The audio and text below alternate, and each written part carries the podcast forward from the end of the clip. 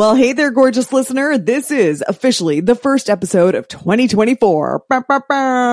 And this episode is awesome for anyone who might have New Year's fat loss ambitions. And especially if you have ever heard yourself think, oh, I'm doing everything right, but I'm just not able to shift this weight.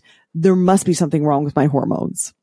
Today's episode is a recording of a conversation that I had with Dr. Sadaf Jeelani, a board certified internal medicine doctor and endocrinologist with specializations in thyroid disorders, PCOS, adrenal disorders, and type 1 and 2 diabetes.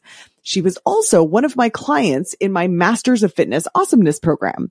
And this conversation happened pre-podcast because she generously offered to do a Q&A in our Masters of Fitness Awesomeness group about all things hormones because there was so much misunderstanding happening. So I'll be honest, the sound on this is kind of sucky because we were just chatting on Zoom and the video, if you're watching this on YouTube, is not that fascinating because for some reason the Zoom recorded only me. So it's mostly just me listening. But dude, it doesn't even matter because Dr. Jeelani answers all of those questions that you wish you could get a specialist appointment for. Questions like, what could possibly be wrong with my hormones that would prevent me from losing weight?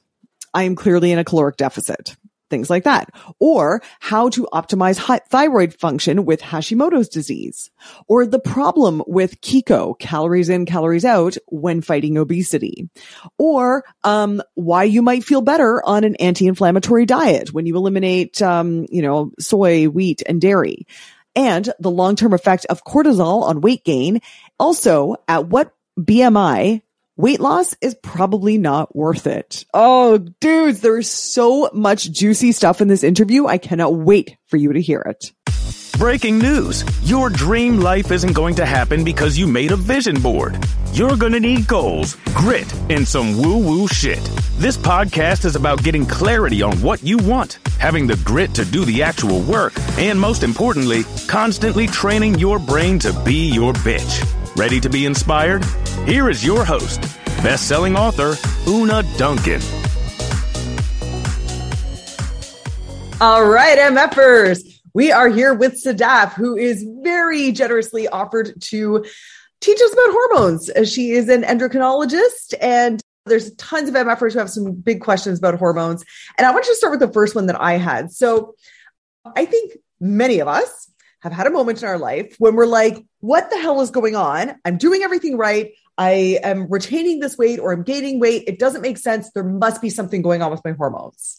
Right. So the question I want to ask you is, in that case, what could be going on with the hormones and how would we diagnose that? And then what would we do about it? okay. So, you know, for it, it, it is frustrating when you feel like you're doing everything you need to be doing and the weight just doesn't come off. And I think it's, certainly legitimate to want to know is there a hormonal problem that could be causing it? Truth is, there are very few hormone disorders that actually cause difficulty with weight loss or abnormal weight gain, but there are some. Uh, hypothyroidism or an underactive thyroid is probably the most common endocrine disorder that I see in my clinic. The symptoms can be very subtle, just uh, gradual weight gain or difficulty losing weight, maybe a swelling in the front of the neck, maybe a sensation of just feeling more tired than normal. And there is a blood test that can test for that. It's called the TSH. And that usually gives us an idea of if the thyroid is working or not. Another disorder that can make it harder to lose weight is something called polycystic ovarian syndrome. Mm-hmm. This is usually diagnosed when people are much younger and it manifests as irregular periods or somebody who stops having periods altogether. Um, this is one of the true causes of um, a medical problem that causes not only weight gain, but great difficulty losing weight. Um, we're not quite sure of the cause of it, but these young women have ovaries that produce too much male hormone or mm-hmm. androgens. And those androgens interplay with something called insulin resistance. So these folks tend to gain weight really, really easily, mm-hmm. and it's difficult for them to lose. And then there's a rare, a very rare condition called Cushing syndrome, mm-hmm. and that's caused by a tumor. Tumor usually on the pituitary gland in your brain. Rarely it can be caused by a tumor on the adrenal glands, where you are producing excess amounts of a hormone called cortisol. And this is different than fo- than when we say, "Oh, I'm stressed. My cortisol must be up." This is a legitimate tumor producing excess amounts of measurable cortisol, um, and those folks not only have rapid weight gain, but Cushing's can be life threatening, and they they present in such a dramatic way that it's the weight gain or the difficulty losing is probably the least of their concerns. They lose muscle mass rapidly. They start to have blood sugar, blood pressure issues, and these are really sick people. As far as the most common diagnosable causes of hormonal related weight gain, I would say hypothyroidism is probably the most common one, and then polycystic ovarian syndrome. A quick question about the hypothyroidism. I had heard yes. that even if you're, what did you, TSH? Yes. Even if that shows within clinical normal ranges, yes. you could be suboptimal. Could you speak a little bit about that? Yes, I'm glad you're asking about that. So there is this there is this internet chatter is what I'm going to call it that well I tested normal but I feel hypothyroid. Yeah. So that's that's like saying well, my blood pressure tested normal at the doctor's office, but I feel like I have high blood pressure. Right. Well, you know, your feelings don't count. I mean, if it measures normal, it's normal. Now, there is a little bit of a subtlety in that. There are folks that I, I, I want to get into a little nerdy discussion of the feedback loop of your brain. TSH mm. stands for thyroid stimulating hormone. So mm-hmm. that's your brain signal to your thyroid. Your thyroid produces two hormones, T4 and T3. Mm-hmm. The threes and fours stand for the number of iodine molecules because we use iodine through the diet to synthesize that thyroid hormone. So your brain senses the amount of T3 and T4, mm-hmm. and then it sends signals to the thyroid and it, it regulates that. So if the thyroid is failing, it's becoming underactive, your brain is going to put out more of that hormone. So that TSH level is going to rise to mm-hmm. compensate for the reduction in your own thyroid hormone levels.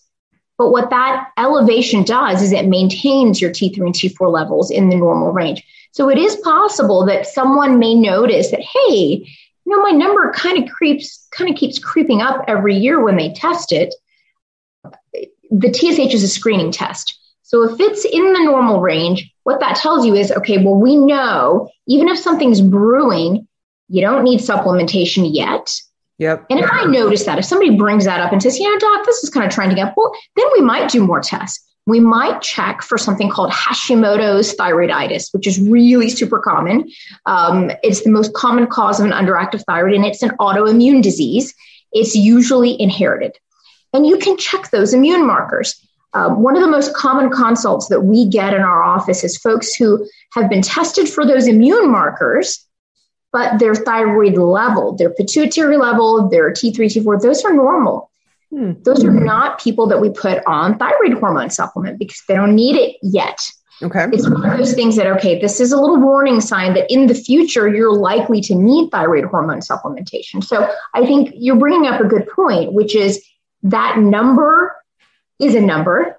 Mm-hmm. And certainly there's a wide range of what's considered normal. But in general, if it is testing normal, you are unlikely to have what we call a clinically significant problem.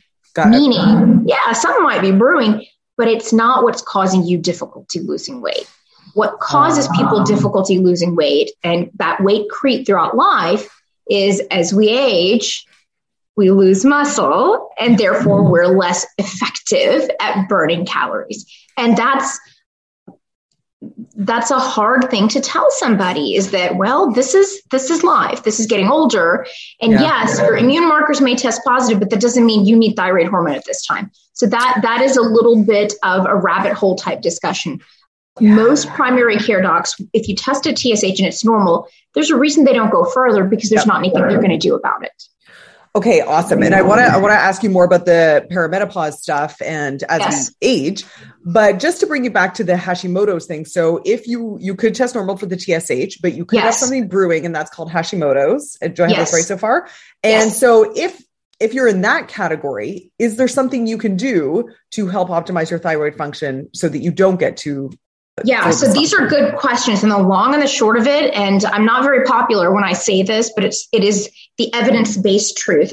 And I want to back up and say I'm I'm classically trained medical doctor and MD, so med school, internal medicine residency fellowship, which means Everything that I am taught and all of our guidelines are based on what's called evidence based medicine, which yeah. means we have lots and lots of clinical trials that prove these things to, to be true.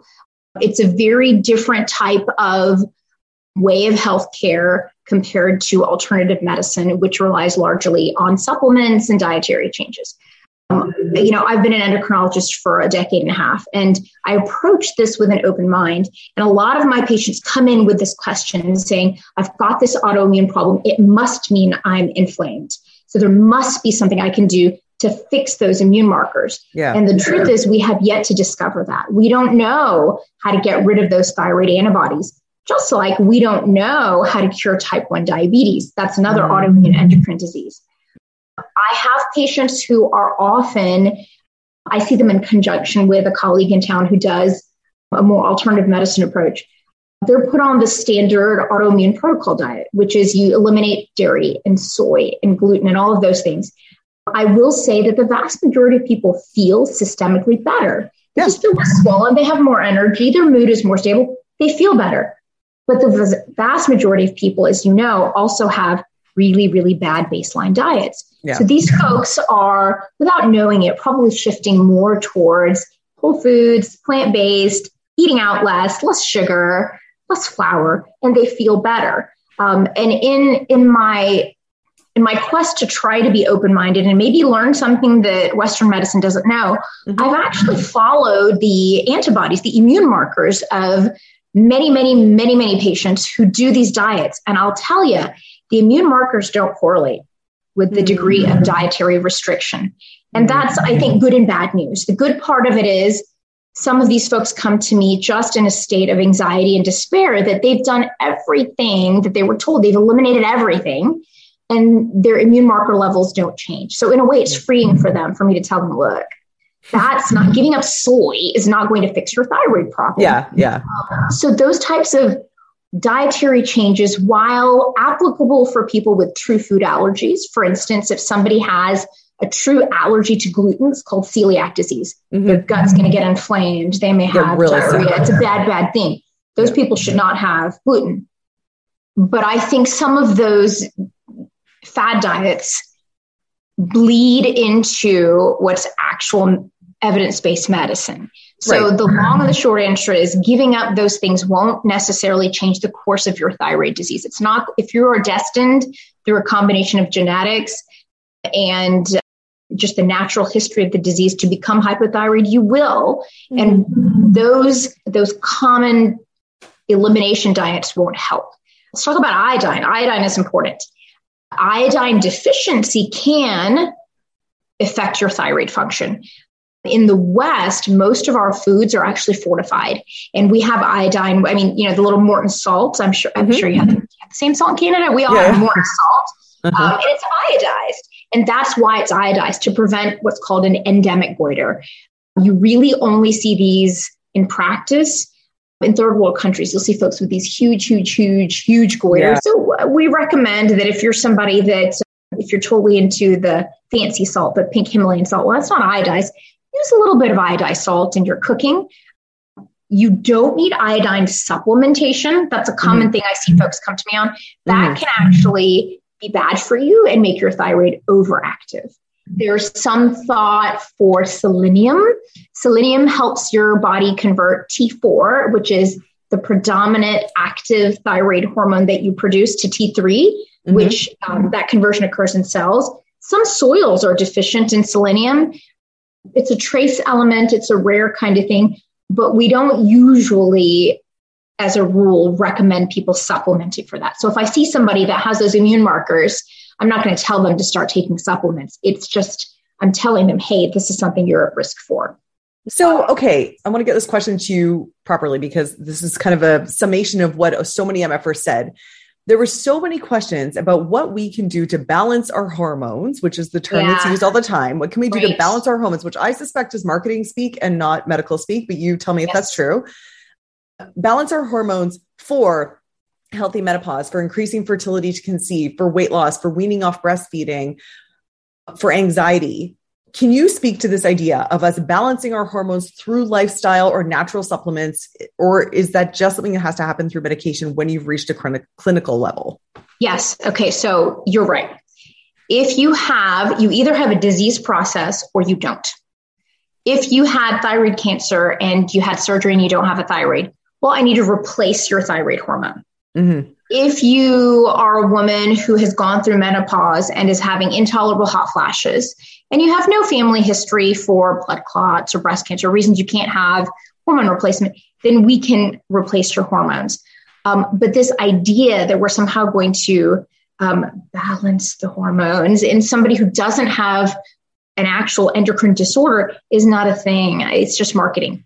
It's marketing. Yeah. So no, no supplements, no special foods.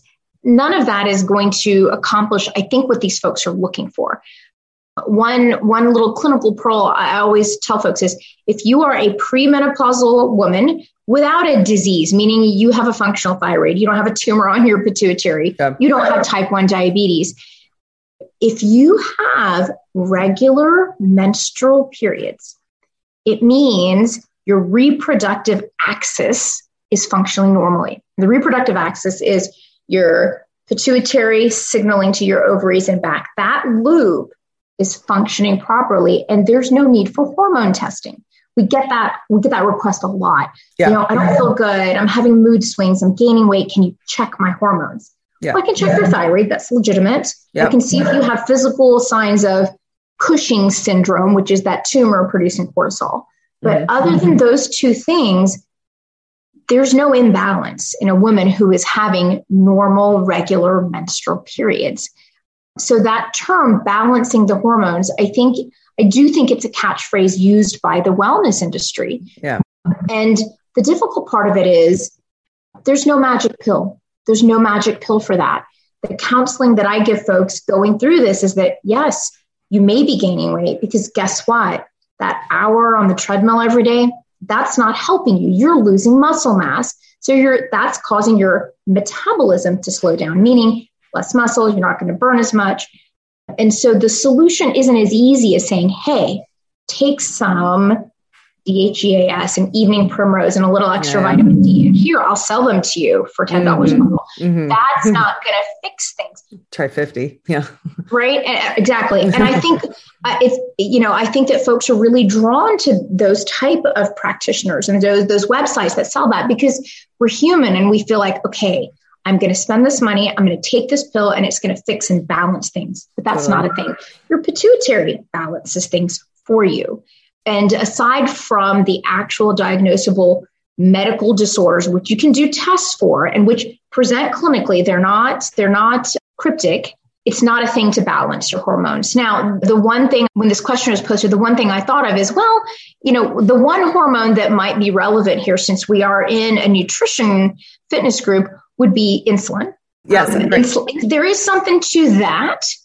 There is of course, identifiable diseases like type 1 diabetes, where it's an autoimmune disease, the pancreas gets attacked and it stops making insulin. And these folks need hormone replacement. Insulin is a hormone, so they take hormone, they take insulin every time they eat.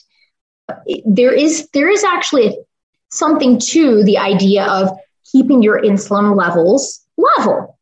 And that's where a plant forward diet with some protein, some healthy fats, low glycemic index carbohydrates is important. There is something to that. Yeah. When we consume carbohydrates, there's the good, the bad, and the ugly of carbohydrates. So, you know, there's the good stuff like the legumes and the beans and the brown rice. And then there's the stuff in the middle, which is naturally occurring carbohydrates that are a little sweeter, like fruits. And then there's the bad stuff like Pop Tarts and Twinkies. Yeah.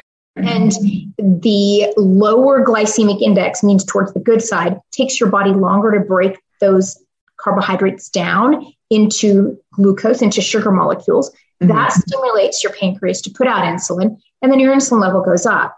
And by eating the lower glycemic stuff combined with protein and fat, which slows the release into the bloodstream, your insulin level goes, goes up much more slowly, and then it goes down more slowly, and you feel better.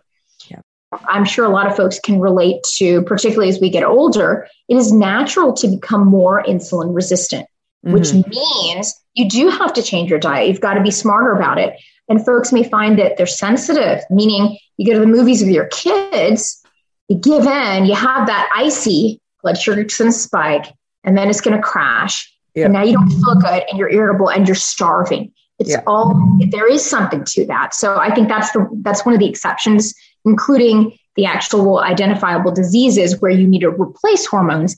There is something to be said about keeping keeping your insulin spikes lower. So not necessarily balancing. I think that's why I was drawn to the way of eating in your program is it's, it's the right way to do it. And I say that all the time and still, I feel like there's a need. People are like, I know, but I'm hitting menopause and it's not working. Hey, hey, if you're liking this podcast, you might also like my book, Healthy as Fuck. It's an international bestseller and available wherever books are sold. The audiobook is especially awesome, if I do say so myself. And listen, if you go to fitfeelsgood.com slash healthyaf, I've got a ton of free bonuses for book readers, so make sure you grab those too. Okay, back to the episode do you have anything else to offer people as to what's going on with their body and how they can help yeah. themselves feel like themselves?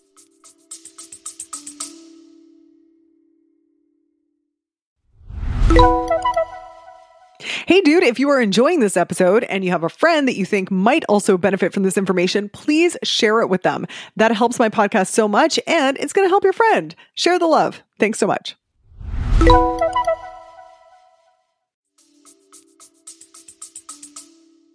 yeah that's that that would be that's a hard thing to answer and again that's exactly why i joined your program because right. i tell people i was i was like yeah she tells people exactly what i tell them is stop it stop it with the you know walk the two miles if it makes you feel good but that's not what's going to help you so what i yeah. tell folks is i don't have the quick fix for you and that the truth i think the truth is hard and I think making those changes, it sounds really easy, doesn't it? Well, just do HIIT three times a week and strength train and eat less, but that's hard.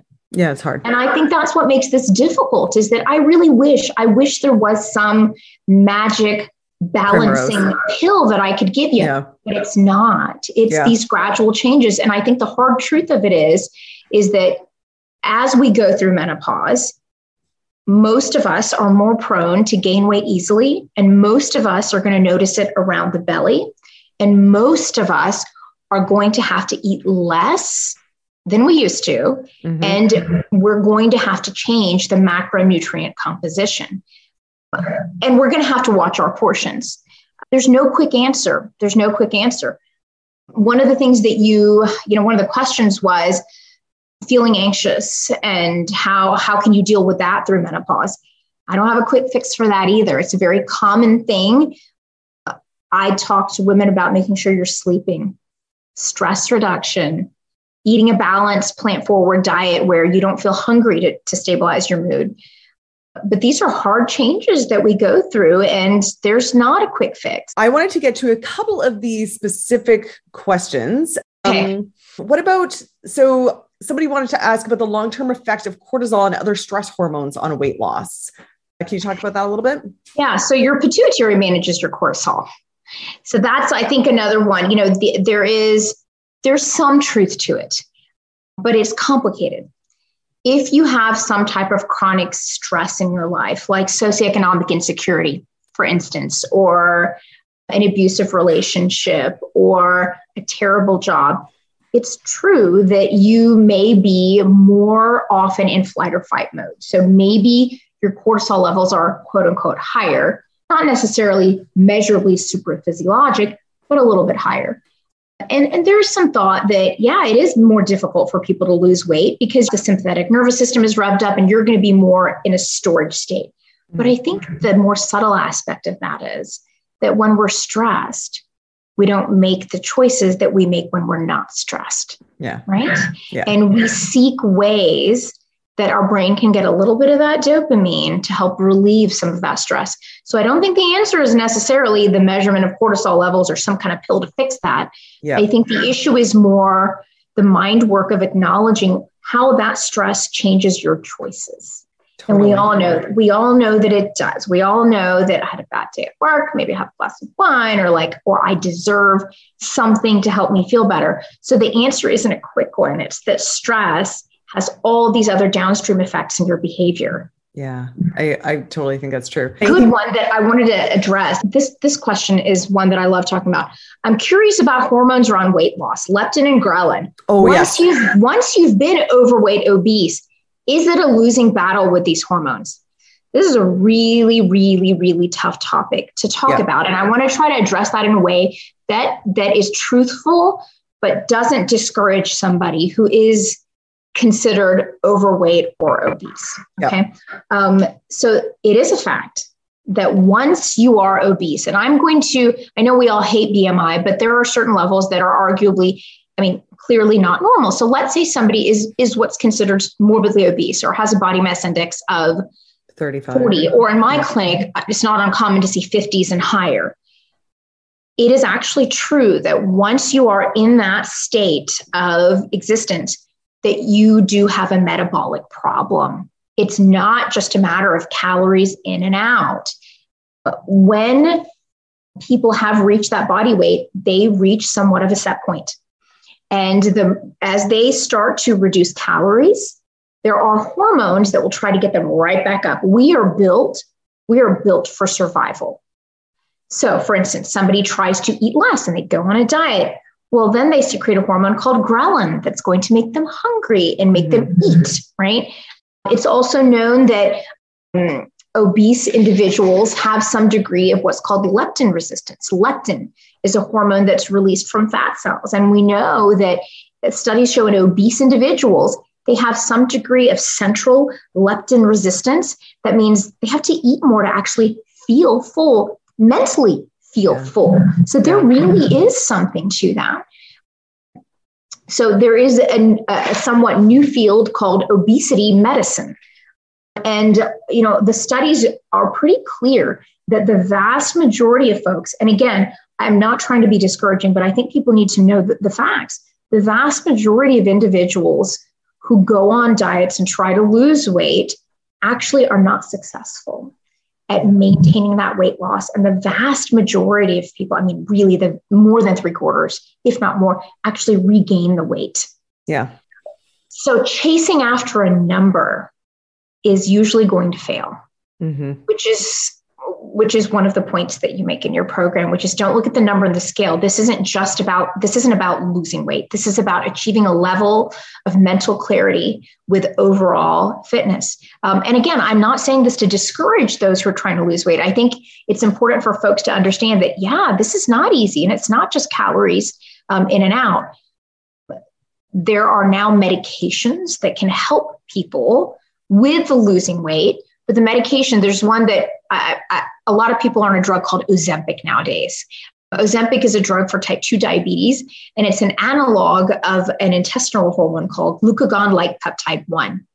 Slows the stomach emptying, makes you feel full, helps with satiety in the brain, and it's phenomenal at blood sugar control. And I'm hmm. seeing on a lot of my women's physicians group. I'm also in a women physician weight loss group as you can see, like other women, it's a thing, right? It's a thing yeah. for us to try to figure sure. this out for ourselves. Okay. So I'm in some of those groups as well. And I see a lot of women who are not diabetic getting on this med.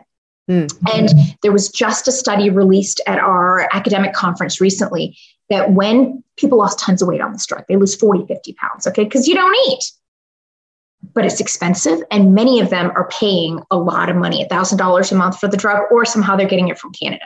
So a lot of people are getting this drug and what happens apparently in these studies when they go off of the medicine they regain the weight. Yeah. They regain the weight. So it's it's it, you know it, it's it's a tough question right? But there is something that once you achieve achieve such a high body mass index, it is a metabolic problem. That's why obesity is a diagnostic code that we put in our medical charts. Yeah. And we know yeah. that the vast majority of the folks will not lose weight and will not be able to maintain it. So there are medications that can help, but they should be considered lifelong medications. And the mm-hmm. tough part of that is is that something you want to do and is that something you need to do? And then, you know, there are the surgeries that cause weight loss the gastric bypass procedures. But in my experience, people people can regain weight on those as well if they haven't done the mind work. If that part of it is not done, even those kinds of things can fail. And then the best example I like to give, we had a show, an American show called The Biggest Loser. You watch this show and you see folks lose hundreds and hundreds of pounds, and it's this big spectacle.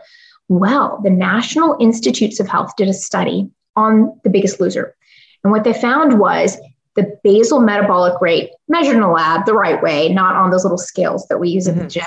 Yeah. use the scales at the gym. Their basal metabolic rate after the weight loss, meaning how much do you put it in simple terms, how much do you burn in a day? Mm-hmm. mm-hmm. After mm-hmm. their dramatic weight loss, their basal metabolic rates were lower yeah. than before the weight loss. Yeah. And that almost all of them went home, could not sustain the extreme diet and the hours of exercise, and they all regain the weight, right? And then they're stuck with a lower basal metabolic rate yeah.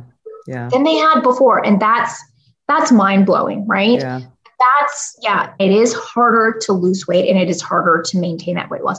It can be done. And I think the most successful way that it's done is with slow, gradual lifestyle changes, mm-hmm. a balanced diet, regular exercise. Yeah. Yeah. But but that's it is boring, it's a, but it's true. Yes. I just want to clarify. So when you're talking about this metabolic shift, this is for people who yes. are in really high BMIs. This is not really high got like 10, 20 pounds to lose. Correct. Yeah, correct. Okay. Now, here's something else. In those closer to normal BMIs, there really wasn't much benefit shown health wise to weight loss. Yeah. So, for instance, if you're fixated, and I'm not gonna lie, I'm one of these people. I, I like to look at that number and I want it a certain way, and you know, I'm human. Um, so, let's say somebody has a BMI of 27, and normal is 25, which I should mention if we're going to go by BMIs for Asian women, like this person here, we find that the rates of diabetes, high blood pressure, heart disease actually increase over 23. So, if wow, you're Indian, that's really low. Yeah, if you're Indian and your BMI is over 23, what that means is, hmm, you have a little bit of higher metabolic risk. But yeah. for the BMI that's set for Caucasians, which is 25, let's say you're a woman with a BMI of 27. First of all, as you mentioned, well, is that muscle or is that fat? And where is that fat? Is that fat in your arms or is that visceral fat, which is worse, right? So the the weight loss on the scale from a BMI of 27 to 25 actually doesn't really have significant health benefit mm-hmm. and the amount of effort sometimes requires unhealthy behaviors and yep. i'm talking about people who aren't a type 2 diabetic aren't in my clinic trying to in whom that fat loss around their organs it, that will make a difference that will make a difference in, in their diabetes control so take those out of the equation but for otherwise healthy women there was actually shown to be it's worse for your health to try to get from that BMI of 27 to 25 just to fit into a number. There was no health benefits, and you may do ridiculous things to try to achieve. That. Totally. Yep. And you'll spend your life trying to do it because it's so much harder than getting down from a like 30 to a, or whatever. You know, it's yes. really those last 10 pounds are hard. Yeah. And I should comment, I wanted to, as part of this, comment on keto. You know, keto is the super popular thing. Yeah. I could comment on intermittent fasting. I call it intermittent starving, but keto, keto works keto works short term. Mm-hmm. You can lose tons of weight on keto, right? Yeah. I will say that what I have seen, because again, I I am a consultant to my patients. I want them to do what they think they need to do, and I'll measure whatever they want. You know, because people come in saying, "Okay, this website said I need these levels." I'm like, "Okay, it's your money. I'll measure it." But what I find is people lose weight and they're very successful with that. And then I'll see them in a year, and I'll see them in two years. Now, in the short term, the lipids go crazy. And there's a few rogue doctors out there who are like, ignore the measurable lipid, nothing bad's going to happen. I don't know why they're saying that. It's, I mean, it's it's on black and white. It's bad. These are bad lipid levels. So I find that that happens. Is that there is? I've had folks whose bad cholesterol goes out the roof on a keto diet, but you will lose weight. People will lose weight, and I've got one guy who really has stayed keto for five years. So keto works short term, but then what I see the next year, the weight starts to go back up because nobody wants to keep eating that way, right? And in my opinion, a diet where an apple is bad for you, it's probably not something healthy or sustainable. Yeah. Yeah. So keto works short term, but the vast majority of those patients actually regain even a little bit higher than they started because there's a psychological aspect to having restricted for so long on something that's not convenient and and it just it rebounds yep. yeah i totally agree with you on that and tell us about intermittent starving intermittent starving intermittent fasting so there's a little bit of truth to it but then there's the people who take it to the extreme of an eating disorder the way I explain it, the, the type of intermittent fasting that I recommend to people is eat an early dinner. You don't need to go to bed with a full belly because you're just going to store that. You don't, you're not going to use that energy. You're going to store it probably as belly fat if you're our age. So finish dinner early and give your body some hours. Give it 10 to 12 hours where you're not consuming anything. Yeah. If you don't need to, don't snack between meals because then again, you're going to keep your insulin level, you know, kind of at baseline. So to me, there is something to intermittent fasting, which is that you don't need to constantly snack, snack, snack, snack, snack, because you're constantly putting out insulin. And what does insulin do? Insulin stores all of that energy. Mm. So that's the type of intermittent fasting I recommend people, which is fast between your meals. You're not a toddler. You don't need a snack between breakfast and lunch and lunch and dinner and one at bedtime. You don't need that. Yeah. So you can go four to six hours between your meals. It's okay if you feel a little hungry that that makes sense. And the concept is exactly what um, Jason Fung says in his book, which is that you're keeping your insulin levels low. There is something to that. Mm-hmm. Now, and there are some folks that find success with eating in an eight hour window and then they're not eating breakfast, they're just living off of coffee until lunchtime. What I have found is the vast majority of folks who lose weight that way, it's really that they're consuming less calories. It's it's it's less calories. Well, that's why it works for those folks. Then you have the folks who will come to you and say, I've been doing that, but I'm not losing weight. And then you take a food recall, is what we call it. And they're just consuming thousands of calories in that window because their brain has told them you to eat all those things you fantasized about. And then again, this happens in even in some of my women physicians weight loss group. People start doing the 24 hour fast and now they're into 36 hour fast. And yeah. I think that's in the realm of disordered eating. Yeah. And I think that that is effectively slowing their basal metabolic rate. So if they if they go back to being a normal person, most of them are going to regain that weight. So I think that that the concept of don't snack all the time. We don't need all these snacks. There is truth to that because it really does have to do with every time you have carbs, insulin's going to go up and you're going to store that. And then you're going to be hungry later if you haven't had in an appropriate balanced meal with protein and fat and complex carbs. So I think intermittent fasting can work for some people if they're not overdoing their calories and if they're not using it as a replacement for doing doing the work that it takes to meal plan to think about what you're eating and to eat when you're hungry. There you go. I love it. I'll just okay. close this conversation by asking you what would you say is some of the most common things that you hear about the endocrine system that you would love to correct? Not not to minimize the need for smart safe postmenopausal hormone replacement options because that is oh, yeah. thing not to minimize the fact that people there are people with an actual underactive thyroid that need supplementation and there are actual diseases like type 1 diabetes that require insulin replacement Cushing's disease caused by tumors that need surgery. Those are real hormone disorders. But mm-hmm. the term balancing my hormones and the the the thought that a vitamin or an herb can do that, that's it's just not true. Uh, and in that vein, this concept of like you know alkalinizing water or those kind of things, no, your kidneys do that. We th- those are all gimmicks to take your money. The other thing that I hear a lot is this concept, and I don't want to I, I don't want to insult anybody or hurt anybody's feelings, but this concept of adrenal fatigue. Oh yes, please talk about that. that yeah. That's a really commonly used terminology in the alternative medicine circles. And I think and, and interestingly, the treatment for adrenal fatigue by most alternative medicine providers is stress relief, eating mm-hmm. healthy. But somehow those folks have this misconception that their adrenal glands aren't working properly or that they're tired.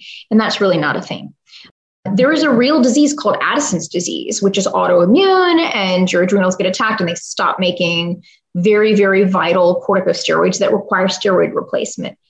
But short of that, the idea that the adrenals are just tired that's not really a thing. They they work, or if they don't, you have a serious life threatening disease that that needs steroid replacement. Right. That that that one really gets my goat.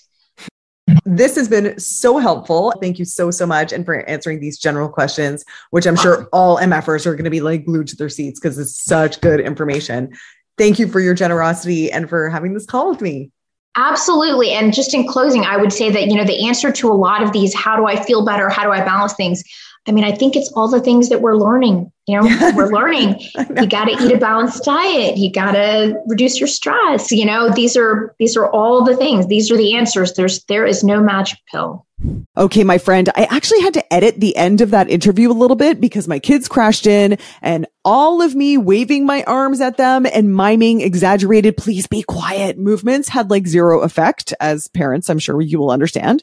But I want to share with you three awesome resources that we talked about at the end, and I will link them in the show notes as well. So one, Dr. Jeelani mentioned a site called Hormones Demystified, which is meant to help the public navigate all the stuff you hear online when some fitness influencer says, do this because hormones.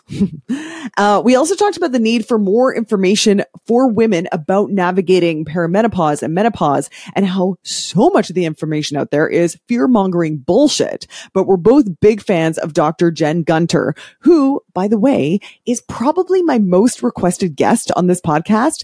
But so far, I haven't been able to nail her down to get her on the show.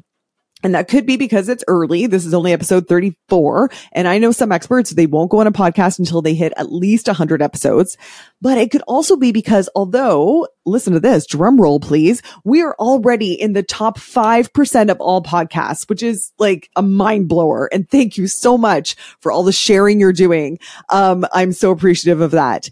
And those numbers are not reflected in the number of reviews. So no one would know that by just coming across the podcast. So please do leave a written review on iTunes. It helps so much. It helps me attract awesome guests. And as you know, I'm doing a giveaway every month to reward you for taking the time to go through it and leave the review. Okay. The final resource I wanted to point you to is that I have a free webinar that is specifically about managing body changes and especially extra body fat that happens during perimenopause and menopause. As Dr. Jeelani told us, there is not some mysterious hormone solution. It's really about building back the muscle that we lose with age. It's about changing your diet and managing insulin levels. And this webinar gives you everything you need to know about how to do that in a really practical way. So you can watch or listen to that right now at fitfeelsgood.com slash prime because we're in our freaking prime, ladies. And with that, I will see you next week. Hey, dude, thanks for listening. If you like this episode, make sure you're subscribed so you can get the next one. And by the way, if you rate and review this podcast, it really helps me get found by other people who need some goals, grit, and some woo woo shit. And be sure to connect and DM me at Oonagh Duncan on Instagram and let me know what you thought of the episode. Chat soon.